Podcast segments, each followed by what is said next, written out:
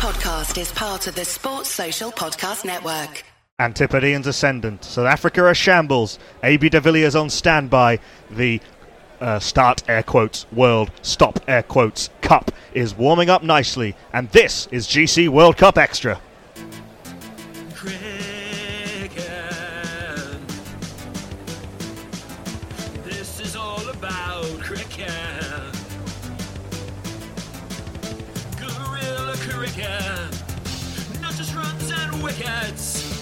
So come and get it.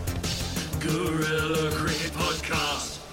Welcome to episode 1 of GC World Cup Extra, our weekly review, preview, wrap-up and general forensic dissection of the 2019 Men's World Cup from Guerrilla Cricket, your favourite source of independent cricket commentary. I'm Nakul Mpande. I'll be your host for the next several weeks, and I'll have two people with me from the Guerrilla firmament to go through the week's action and have a look ahead. I'm joined for episode 1, our inaugural show, by Paul Grubby Howarth.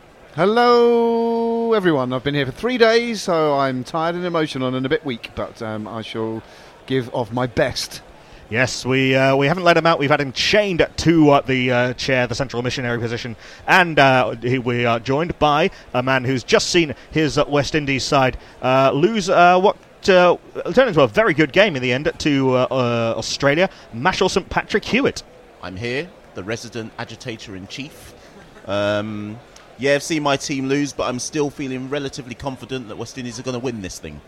Yeah, we're recording on the 6th of June, not long after Australia's victory against the West Indies at Trent Bridge. Australia and New Zealand have won 2 games each.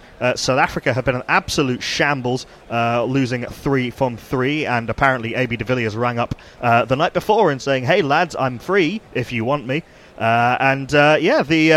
There's been some wonderful performances in this tournament already from pretty much every team. Has got a highlight of some kind. Even Sri Lanka, who were everyone's bet to be the biggest shambles of all, going in to the tournament. I'll start with you, Paul. How have you seen the World Cup so far, and kind of what stands out for you from the week or so of cricket we've seen? What I would say is I think the tournament has absolutely burst into life. It probably started a little bit quietly from last Thursday through to the weekend, and we saw a couple of one-sided games over the weekend, with Australia taking Afghanistan to the cleaners and New Zealand taking Sri Lanka to the cleaners even more. And then I think from the Bangladesh-South Africa game at the Oval on Sunday, when the atmosphere was superb, I should say actually that some of my local club, Mitcham Cricket Club, sent about 15 or so kids who are part of the Guard of Honour there, and that was a thrill for them. And but I think that game overall, the Bangladesh fans have been absolutely out of this world, I think, and they made the place rock, and the team didn't let them down at all, putting on 330 odd and then bowling out South Africa and thoroughly deserving their victory. And I think from them we've seen pretty much good games wall to wall and back to back, including what we called a mini classic the other day, and that rain-affected game between Sri Lanka and Afghanistan that ended up being really exciting. England's narrow loss to Pakistan, a resurgent, rejuvenated Pakistan, and then today's match between Australia and West Indies, both of whom I fully still expect to be in the final four come the end of this round-robin phase. So it does feel like it's sparked into life a lot over the last 4 days or so. I don't know what everyone else thinks about that. Yeah, Mash, what are your thoughts on that? I mean, throw in actually yesterday, Bangladesh, New Zealand, which went right down to the wire in the gloom at the Kennington Oval. Bangladeshi fans weeping into their stuffed tigers. Yeah, Mash, would you go along with that? Would you say that the tournament has had that spark? Yeah, I think Grubby's hit the nail on the head there. We had a really, I don't know if it was a slow start, but I think we had a start where everyone was like, "Is this going to be a predictable World Cup?" where all the teams you expect to win the games that they're expected to win. And then from Bangladesh, South Africa started, which, do we call it an upset in a 10-team elite tournament? Is that an upset? But from that game onwards, every single game has kept me gripped, certainly, and it's lived up to the billing of what you would expect a World Cup to be, to the point now where I think, would any of us find it hard to believe that anybody can beat anybody on a given day? Pretty much. Beyond Afghanistan. Pretty much. And I think another thing that we've spoken about, isn't it? Is if you're keeping home at score, that's strike 1 for Machel St. Patrick Hewitt. It's not been the complete run fest that some observers were expecting. It's not been 400. It's not even been 350 for the most part. We've seen some really good games that have been 200 and odd. Some have called it old-fashioned one-day cricket. The other thing I think is important within that is that chasing in this early part of the World Cup appears to be far more difficult than when you're not in a World Cup. And England found to their cost, for example, against Pakistan the other day, as South Africa have found a couple of times in their three losses. So I think that is, and also individually, we've only seen 3 tons in the tournament so far. 2 from England players, Root and Butler in a losing cause, and then one sublime one from Rohit doing what Rohit does to take India through to ultimately a comfortable victory in their first game yesterday. Yeah, but there's not been the absolute glut of runs that some were expecting, and I think that's overall a good thing. I think it's very good that we haven't seen a pattern develop in this World Cup. There's been very little, even 2 games at the same ground, I haven't gone the same way. And I think that's very, very good. This is an incredibly long tournament, despite the fact that it's cut down to 10 teams. You know, we'll be doing this well into the middle of July, folks. Stick around for all of that.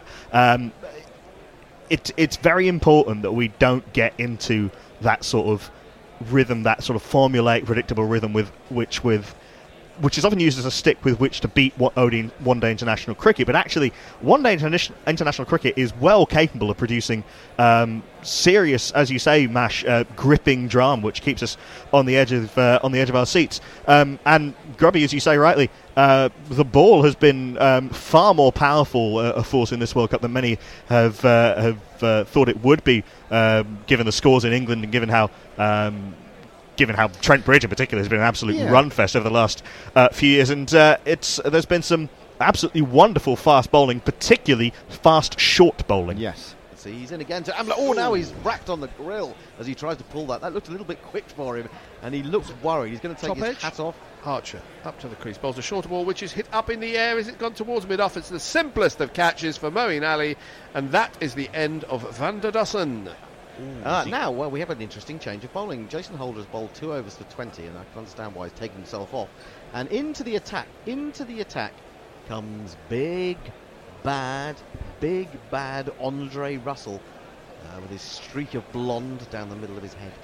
Here he is, bustling up once more, back of a leg. That's a lovely delivery. I think he's got the edge. He's got another wicket. What a ball that was. He really let that go, and it got bigger on Harris Hale than he could control.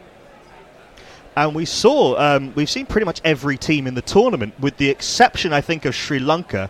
Scratch that. Every team in the tournament, because Nuwan Pradeep bowled an absolutely wonderful spell against the Danistan. We've seen every team in the tournament come in with fast bowling, even if it's not been a proper old-school bouncer barrage. Fast bowling that has troubled the opposition, and that is not something you could say even 4 years ago.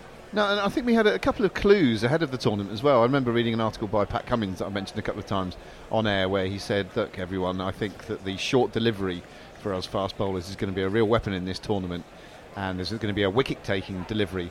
And those words have been proven correct and a bit prophetic, as that short clip has shown. It really has been, overall, the ball has been more on top than people might have expected, and B, fast bowlers sort of across the board have troubled batsmen, and many of them. Nuwan Pradeep the other day, it was an excellent spell. Some absolutely irresistible short fast bowling from the West Indies battery of pace bowlers the other day. Too good for Pakistan, but Pakistan has since come back from that. Yeah, I'm going to come on to Mash in a second to get his views on the West Indies. Mash is not one who subscribes to the lazy nostalgia-tinged romanticism of some West Indies fans and West Indies cricket observers, but I just want to highlight one spell of fast bowling that was ultimately only got 1 wicket, but this man bowled one of the great unsuccessful spells in one-day cricket. Because it's Chris Morris. Because it's Chris, this Chris, it's Chris Morris. Because it's Chris Morris. And it's coming up now. Fast, disconcerting length, Justin Sutton bounced from a length rather. Serious seam movement which troubled even some of the best in the world. You had Rohit Sharma and Shekhar Dhawan and Virat Kohli groping around, and eventually he got that wicket off the short ball, the bouncer, which he took that incredible catch off, or that catch that was incredibly high. The stump almost went up his... and yes, ended up almost impaling himself on the stumps. Yeah, Mash... without sort of maroon tinted glasses, as it were, or a Google Glass that's set to 1975, the West Indies weren't expected to do much with the ball in this tournament, but how impressed have you been with their plans and their execution of them? Well, it's really interesting because Sir Grubby made a point about Pat Cummins, and when the West Indies announced their World Cup squad, Floyd Reifer, the interim coach, and Jimmy Adams at the press conference both said... because there was many eyebrows raised about the selection of the squad in the bowling category. Shannon Gabriel, first ODI pick in 2 years. Kumar Rotra's out of form but was back in the team. Shane Thomas is here. Andre Russell was back. Obviously Jason Holder. And I remember very clearly Floyd Reifer and Jimmy Adams saying, we believe that fast bowling is going to play a crucial role in this tournament. And we are expecting to go fast and short and cause teams problems. And true to form, that's exactly what's taken place. So either a lot of teams and or players have been clued up beforehand about what there was to expect, because most fans were expecting maybe more runs than short, hostile bowling, not just from the West Indies, but other teams as well. Yeah, I think it's also a coping mechanism for the bowlers. You're not going to be able to restrict teams. You're not going to be able to contain teams very easily on good batting pitches, and you shouldn't be able to. You shouldn't be able to just bowl dry to good batting teams on good pitches. And so you've got to come up with an attacking weapon. And whether it's been short bowling, whether it's been wrist spin, there's a glut of wonderful wrist spinners in this tournament. And I know Grubby and I are united in our love of Adil Rashid and of India's two wrist spinners. Kuldeep particularly, I'm a huge fan of, Yeah, for sure, and Yuzvendra Chahal bowled brilliantly the other day against South Africa, kind of as expected, I guess, but that going hard, going on the attack, trying to get wickets early has paid dividends for a lot of teams, and I think that a lot of teams now are going to be very cautious against the West Indies and might end up in a situation where they end up going very, very slowly at the start of their innings and trying to play out that fast bowler barrage. You need variety, don't you, to win any cricket match? So I don't think any of us would advocate it being a unique policy. So we're only going to bowl short pitch fast deliveries. You wouldn't get away with it. But you know, it's a very legitimate tactic. But you've got to plan it and execute it well, and you've also got to be very accurate as the bowler doing that, because as I said earlier on, you've basically got the height of somebody's head. That's your window to aim at. You want it to be above that person's, the batsman's shoulder, to make it difficult to play, or just below, and not above the top of their head, because otherwise it will be called a wide on height. And we did see a few of those wides early in Australia's innings from the West Indies bowlers today, but ultimately it paid dividends, and they had him at 30-odd for 4, and the wicket of Usman Khawaja was a case in point there, where they forced him back, then threw him a wide full one, and he drove at it with no feet movement at all, got caught behind. And so that... It's been a joy to see. I don't want it to become the only tactic that teams feel they can use. You've got to be able to introduce a bit of canny dob as well, and the spin bowling is going to be equally important. But I am pleased to see, and it is a thrill of the game to watch 90-mile-per-hour bowling and batsmen trying to score runs where they can from it. I read an interesting piece by Trent Bolt today, where he's saying that these Duke balls are a bit... these white Kookaburra balls are a little bit glossier than normal, and so that's aiding swing. The balls are staying shinier for longer, and we've seen some reverse swing. We saw Wahab reverse swing in it the other day. We saw Mustafi Zur under lights at the Oval reverse swing it the other day, and Jos Butler said in one of the Pakistan ODIs, the one we got the 100, that both teams were getting reverse swing at the end of their innings. And so all of those people complaining that the Kookaburra does nothing, that there's nothing in it for the bowlers, I think we've seen the bowlers play a huge part in this tournament, and it's made it all the better. I don't subscribe to the theory that a low-scoring thriller is the best. Type of game. It might be 230 plays 230. I think for every 230 there is a real nail biter. There's many more which are very facile chases. for the team batting second. And most good sides should be able to chase 230 to 260 very, very easily on a decent pitch. Talking of fast bowlers, talking of West Indians, we've asked, the way this is going to work is that we're going to ask our guests every week to pick out a moment of the week, and Grubby's, yours belongs to a West Indian fast bowler, but not with ball in hand. Shane Thomas in again to Smith. He's across and he whips that away in the air. Oh my word! Now you think Ben Stokes has taken a great catch in the World Cup? Well, Sheldon Cottrell, let's salute him irrespective of who he's saluting, because that is absolutely astonishing. It was a great shot, it has to be said. He was running round the boundary edge. He just stuck out a paw and it stuck. It was absolutely brilliant. Yeah, it didn't quite stick because he had to fetch it back from beyond the boundary while his momentum was carrying him over the boundary. And one of those ones he had to flick it back inside the playing area, running round the outside of the boundary, coming back into the play area before completing the catch. It was a brilliant... And actually, Cottrell had been fantastic in that area already. He'd been diving and saving runs down in that position, sporting what I can only describe as disco panda shades for extra effect. And this was just one of those sensational catches that you never would have seen 10 years ago, where the ball has gone for six, essentially, but because you have reached out and you're not over the boundary, but you've saved it, he's flicked it back in, he's effected the catch, and even though he went and did his fairly tiresome salute celebration again, that was a moment. The catch itself was a moment of absolute joy. My Prosecco moment of the tournament so far. That was a moment worthy of a salute and of milking the moment a little bit, as did the man who provided Mash's moment of the tournament so far, the man obliquely referred to in that wonderful bit of commentary by Nigel Henderson as Rashid bowls, and this is slapped over mid-wicket, and there's an attempted catch. Has he taken it? Oh, Ben Stokes has pulled out an absolute worldie on the boundary at deep mid-wicket. It was spanked beautifully by Feklu Kwayo, but Stokes has jumped up. He was about 10 yards inside the rope and has clutched it with one hand. He's pulled it out of the air, and that is brilliant. Mash?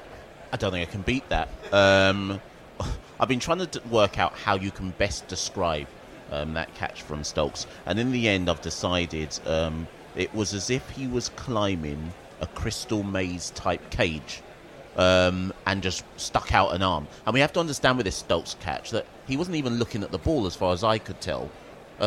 Was hunched over like the Hunchback of Notre Dame and somehow caught it in midair. And I guess the reason why I picked this moment of the week isn't because it's England, but because you have to remember this was the first game of the World Cup.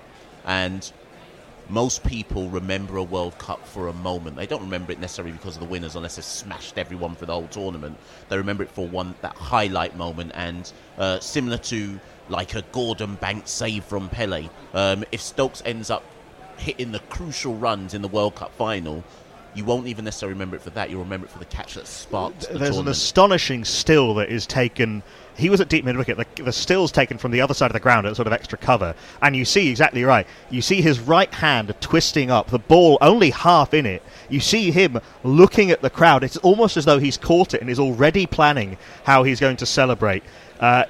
He's 4 feet off the ground there, going goalkeeper style with that wrong hand. An astonishing bit of athleticism, and as you say, that went round the world on Twitter within seconds and got everyone talking about this World Cup. Yeah, well, it was with the top hand, as you rightly say. So you imagine a goalkeeper diving away to his left, and so his left hand might be the natural one to go with, but instead of that you go with your top hand, the right hand in this instance. And I remember Paul Collingwood taking a similar catch, but at backward point, a much flatter, still a brilliant, amazing catch. And this one from Stokes. And you see this sort of thing in baseball quite frequently. Players go, but they're wearing one of those bloody enormous mitts, so they're allowed to catch them.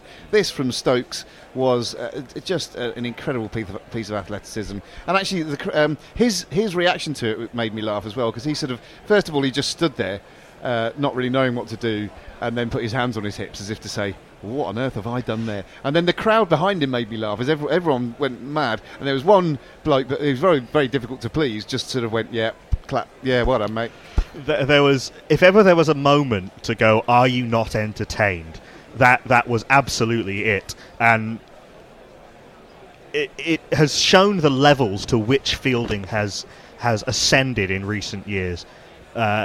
And I think the Sheldon Cottrell catch is another perfect example. That running round the boundary catch, perfectly judging the boundary rope, perfectly judging the flight of the ball, and planning out your next move, planning that, right, I'm going to catch this, but I'm going to be able to, I'm going to run outside the boundary, so I'm going to have to let go of it. I'm going to have to throw it up at the perfect height and the perfect pace for me to have time to stop my momentum, come round, jump back over the rope, again not touching the rope, and catch it. And assessing all that in the blink of an eye. Yeah. And those things are specifically practiced now. You used to get players, the absolute athletic freaks of the world, doing that kind of on instinct. But now teams practice that, yeah. And so you're now getting gigantic fast bowlers pulling off wonder catches like that. Incidentally, watch out for Trent Bolt at some point in this tournament. Absolutely well capable of adding to the highlights reel. The one other wonderful catch was taken by the South African wicketkeeper who has the eyes of a man who's about to cry. Oh, and is this... oh, he's got him! He's got it. What a catch! Velakwe dropped that one short. Kohli was looking to loft it, I think, over Slipson, the wicketkeeper. And Quinton de Kock just flung himself, and a right arm outstretched. And Kohli has gone. The South Africans are absolutely jubilant. It turned out not to be a pivotal moment in the game because South Africa weren't able to make a seriously challenging score. But Quinton de Kock has been pretty much the only moment of... the only player, apart from that spell from Chris Morris, to really enliven South Africa. We have to talk about South Africa. Yeah, well, let's just talk about that moment for a bit more. I mean, it felt like a big moment at the time because it was Kohli who was the man who was dismissed in much the same way as Cottrell's catch today got rid of Steve Smith, who was settling in for the long term, you fancied. So at the time that de Kock dived away to his right, took that brilliant one-handed catch behind the sticks, Kohli looked discombobulated and... as if to say, how dare you? Do you know who I am? And although Rohit turned it into a procession in a way by just being Rohit and not even getting out of second gear, it really was a big moment in the course of the game at that particular moment. Mash, where do South Africa go from here and how have they got here? Well, they're going out of the tournament. Aeroplane to both answers. So I think we can say goodbye to South Africa. There's no way they're coming back from this. And I'm trying to say that to get them to come back from this. But where have they gone wrong? The England defeat, I think they could chalk that one up to. That was expected. You can't hold that against South Africa. Del Steyn was injured. We knew that South Africa's trump card was their bowling. So everyone expected them to lose to England, however easily it came. The one that really made me doubt this South African side was the performance against Bangladesh, because their bowl, they inserted Bangladesh. Which I thought was a mistake in and of itself. Absolutely agree. It played perfectly into Bangladesh's hands. And then the bowling was just listless. It was. They almost. I think I tweeted at the time and said they're bowling as if they're playing Bangladesh of 2015, where you assume that Bangladesh will just Tamins out and then they fall like a pack of cards. And I was watching it, like not believing what I was seeing, just trundling in, bowling the same line. Even everyone looked down on pace. Rabada didn't look threatening, and they, you know, that kind of phrase where it's like, if we bowl, something will eventually happen. So Bangladesh batted them out of the game, and at that point, almost batted them out of the World Cup. Going back to what I was saying at the start, that's not going to happen. Bangladesh are a seriously solid, seriously settled, seriously well-led team, and they had clear plans. Soumya Sarkar is going to attack from ball one. He is going to go hard at the bowling, whoever it is. Yeah. And he took on Kagiso Rabada, he took on Lungi Ngidi. Ngidi, who has had a hamstring injury and may not be fit for South Africa's next game against the West Indies, incidentally. So the West Indies could be the executioners putting the final nail into the already heavily nailed South African coffin. But I think you're absolutely right. They played into Bangladesh's hands. South Africa can defend 290. They can't chase 320. And it's all of those old insecurities that from South Africa that are coming up from World Cups of times gone past. I think we might see a bit of a sea change in this tournament with teams electing to bat first and put a score on the board, given how difficult it is, how relatively difficult it appears to be to chase under World Cup conditions. England have found it to their cost, South Africa have found it to their cost. And West Indies found it to their cost today, having won the toss and put Australia in. So and New Zealand as well nearly came unstuck. It just got over the line in the end. So I reckon we might see that reversing from now on. Yeah, it's a bit of a... It is obviously a gamble bowling first. You can win the game bowling first in a way that you can't win the game batting first. But the only team so far in this tournament to be set a decent score and chase it down comfortably were India. And that was against a very dejected South African team. And India have that particular strength in their locker. That's something they've been very, very good at for a very, very long time. I think South Africa have been a bit unlucky as well. I thought they controlled the first half of the game against England, restricting England to, you know, what we thought was perhaps a little below par. It's weird to be saying that about a score of 330. In the end, they capitulated in their batting, South Africa, in that game. I thought they bowled and fielded pretty well against India, and just came unstuck. Without Rohit, I mean, that's a big if, isn't it? Without Rohit, it would have been very close, and you know, it was comfortable enough, but it wasn't an absolute trouncing. And your man Chris Morris, who you mentioned earlier on, bowled an excellent spell and couldn't quite drag his team back into it, but it was a stellar spell of hostile bowling and short bowling, and he was 1 for 30 odd his final figures. Mm-hmm. So. And South Africa are not dead in this tournament yet. And that says something about a 10-team format tournament where you lose your first three and you can still be in it. But there we are. That's a different discussion. Yeah, a 10-team tournament with a round robin. It is not yet dead for South Africa, but I'm leaning more towards MASH. I think they've basically got to win. Sure, it's more likely. They've got to win probably every game, certainly 5. And you can see this being a very, very long tournament for South Africa and South African fans. I really don't know quite how you psychologically deal with the second set of 4 games when you've lost the first 5 and are already out of the tournament. Well, maybe they'll have to show us in a couple of games. Well, absolutely. We'll leave South Africa there licking at their wounds. We'll break tradition with every other World Cup bit of audio and actually talk about New Zealand. Because they are top of the table on net run rate, but they are top of the table and have won games in very contrasting fashions. I mean they've always gone under the radar a bit, haven't they? New Zealand, unjustly, I think. Yeah. No, look, they're a great side. I mean, Ross Taylor is the embodiment of it in many ways. He sort of goes about his business. Some say that he's slightly a batsman out of time. He's not bish bash bosh. He scores a perfectly acceptable strike rate of around about late 80s, early 90s. He always seems to get runs. Certainly in the last World Cup cycle of 4 years, he's one of the top scorers, I think. Second only to Virat Kohli, averaging a shade under 70. Yeah. And another great innings for his side the other day. Couldn't quite hang on to the end to see it through for his side, but ultimately laid the foundations for that victory. Matt Henry has been superb with the ball for them, I think taking 2 4-fors. They've got good variety. They've got great team spirit. They are gun fielders.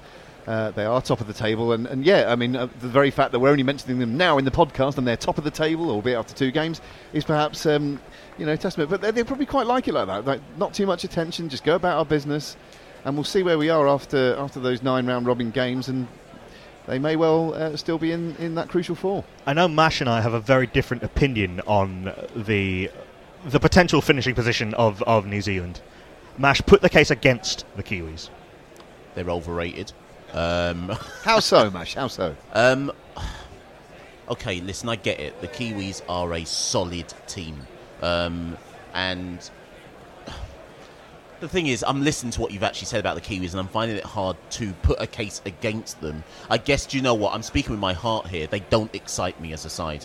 I think they get the job done. Fair enough. I don't find them a very exciting one-day side to watch, and maybe that's why I think I'm kind of wanting them to be out as opposed to actually having any logic as to why they should be out. Having seen South Africa flounder, I'm now willing to agree with Nakul that New Zealand will get into that top 4. Unless the West Indies can prevent them doing so. I'm just looking because I was just reminding myself of the kind of the scorecard from their earlier matches. And one thing I would say is New Zealand have had the easiest start. Now you're going to say, but they had to play Bangladesh. But come on, if you could have 2 teams to start with in the tournament, Sri Lanka and Bangladesh, no wonder they're top. Yeah, it has been friendlier than some, but they've got the job done in eventually very professional fashion at the Oval with Mitchell Santner eventually seeing them home, and also the man who is my man of the week for the first week of the World Cup, Matt Henry. first name's Matt Henry. New Zealand have come a long way, even from the side that got to the final of the 2015 World Cup. Trent Bolt hasn't been quite at his best, although still very good. Tim Southey's been injured, but they haven't missed him, seemingly. Will he get back in the side when he's fit?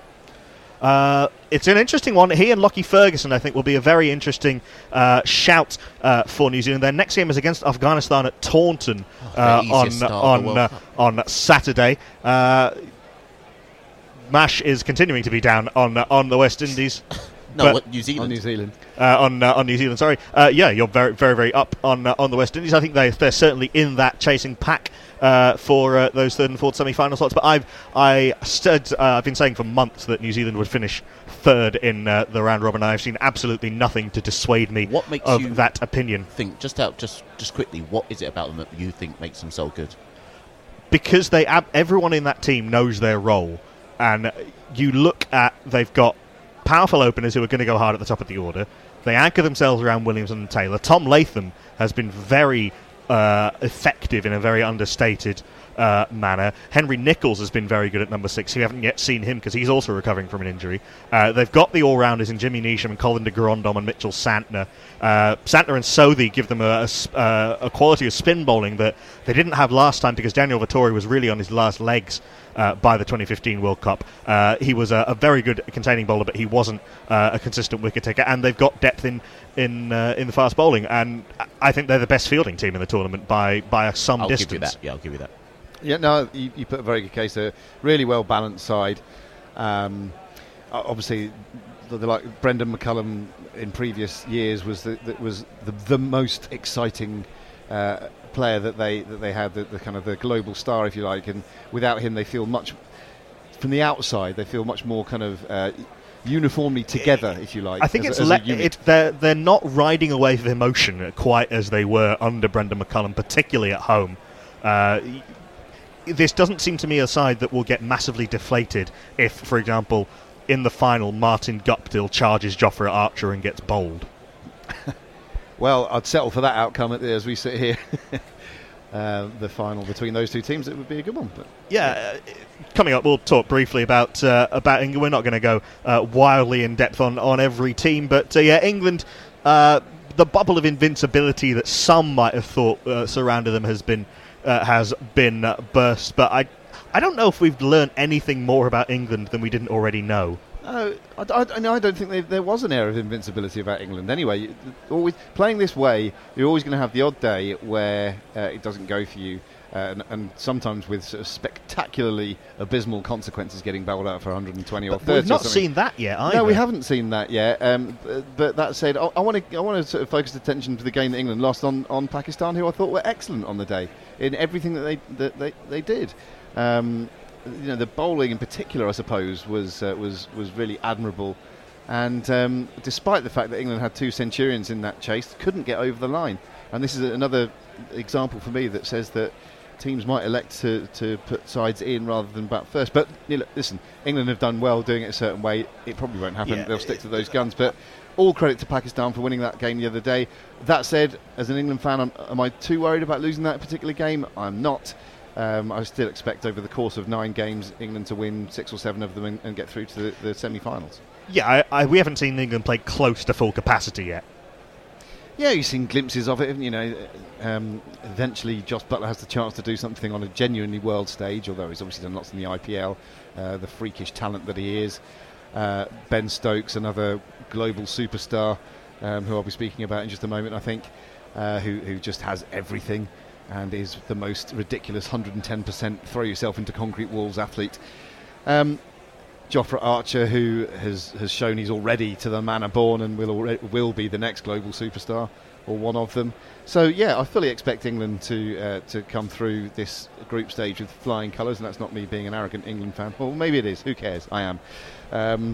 But yeah, I don't want to deflect away from what Pakistan did the other day. They were absolutely superb. They certainly were there. Some of their bowlers coming back into form after a very long time.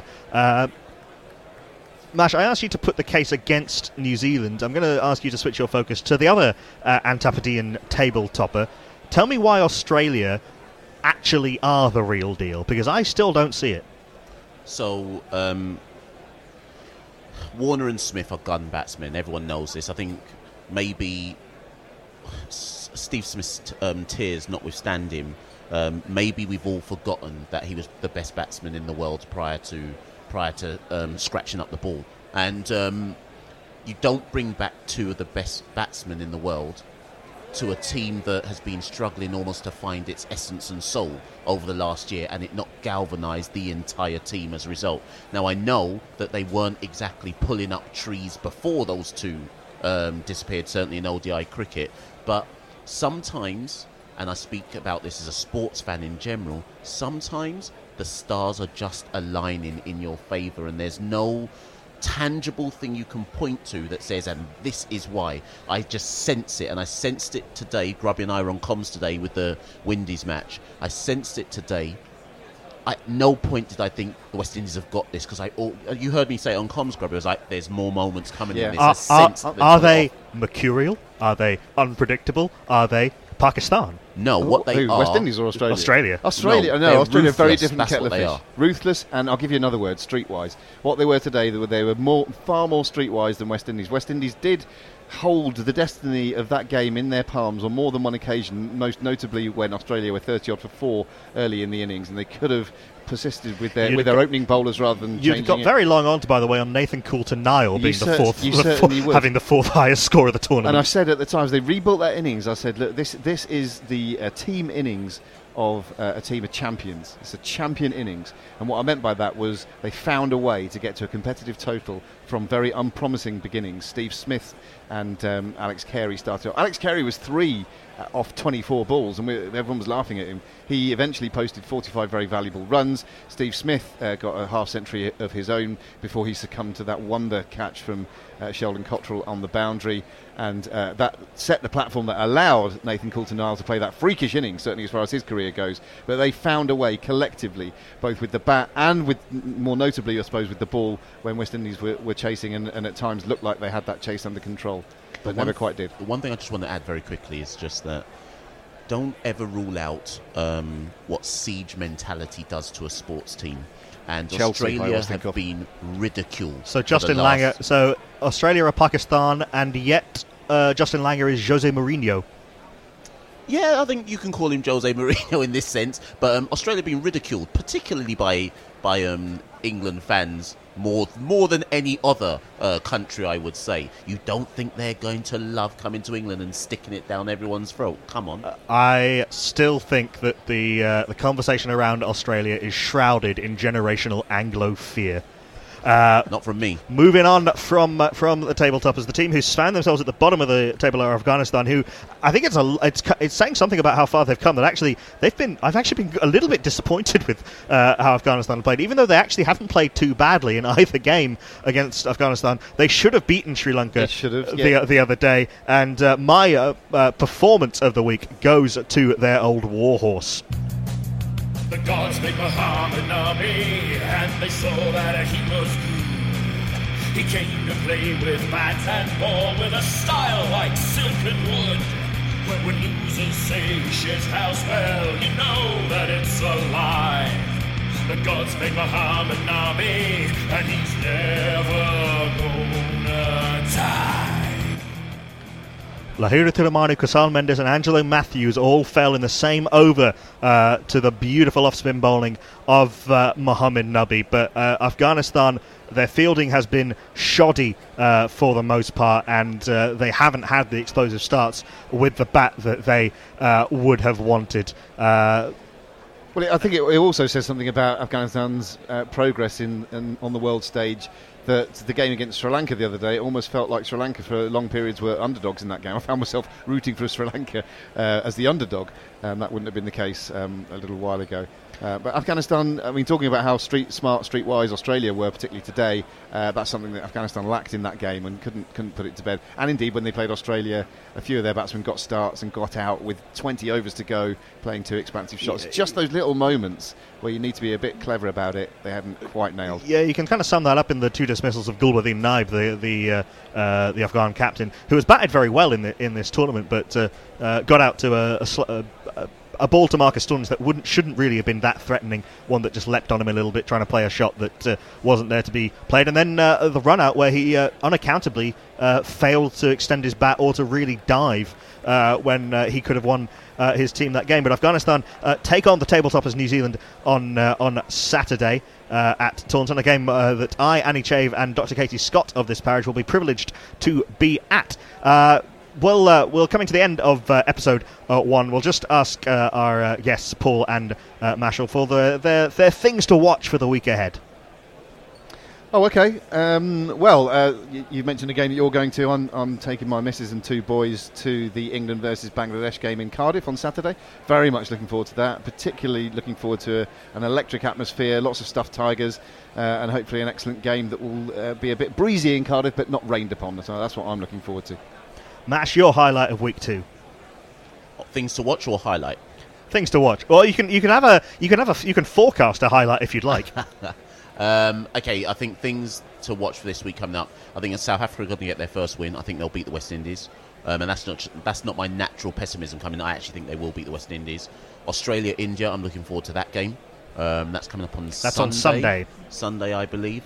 And I think by the time you record episode 2 of GC World Cup Extra, I think we'll start to see this tournament take a bit more shape in terms of teams who can definitely say, like, I already think Afghanistan and South Africa are going nowhere, but I think we'll be able to see which other sides probably are going nowhere in this competition. Well, here's a prediction for you on that India-Australia game, and this sort of feeds into, we were going to talk about a player of the tournament so far. Mine is Mitchell Starc, so I'm going to back Mitchell Starc to do a number on India and Australia to win that game.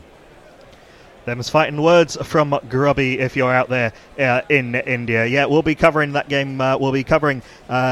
between ourselves and Guerrilla Cricket South Africa, covering every single ball of this 2019 World Cup. You can get GC World Cup Extra before anybody else by becoming a patron at patreon.com/ Guerrilla Cricket. If you want to wait, and why do you want to wait? You can find us on Podbean, find us on iTunes, find us on Acast, and find us on Spotify. Thank you very much to Machel St. Patrick Hewitt and Paul Howarth and producer John. I'm Nakul Mpande. See you next week.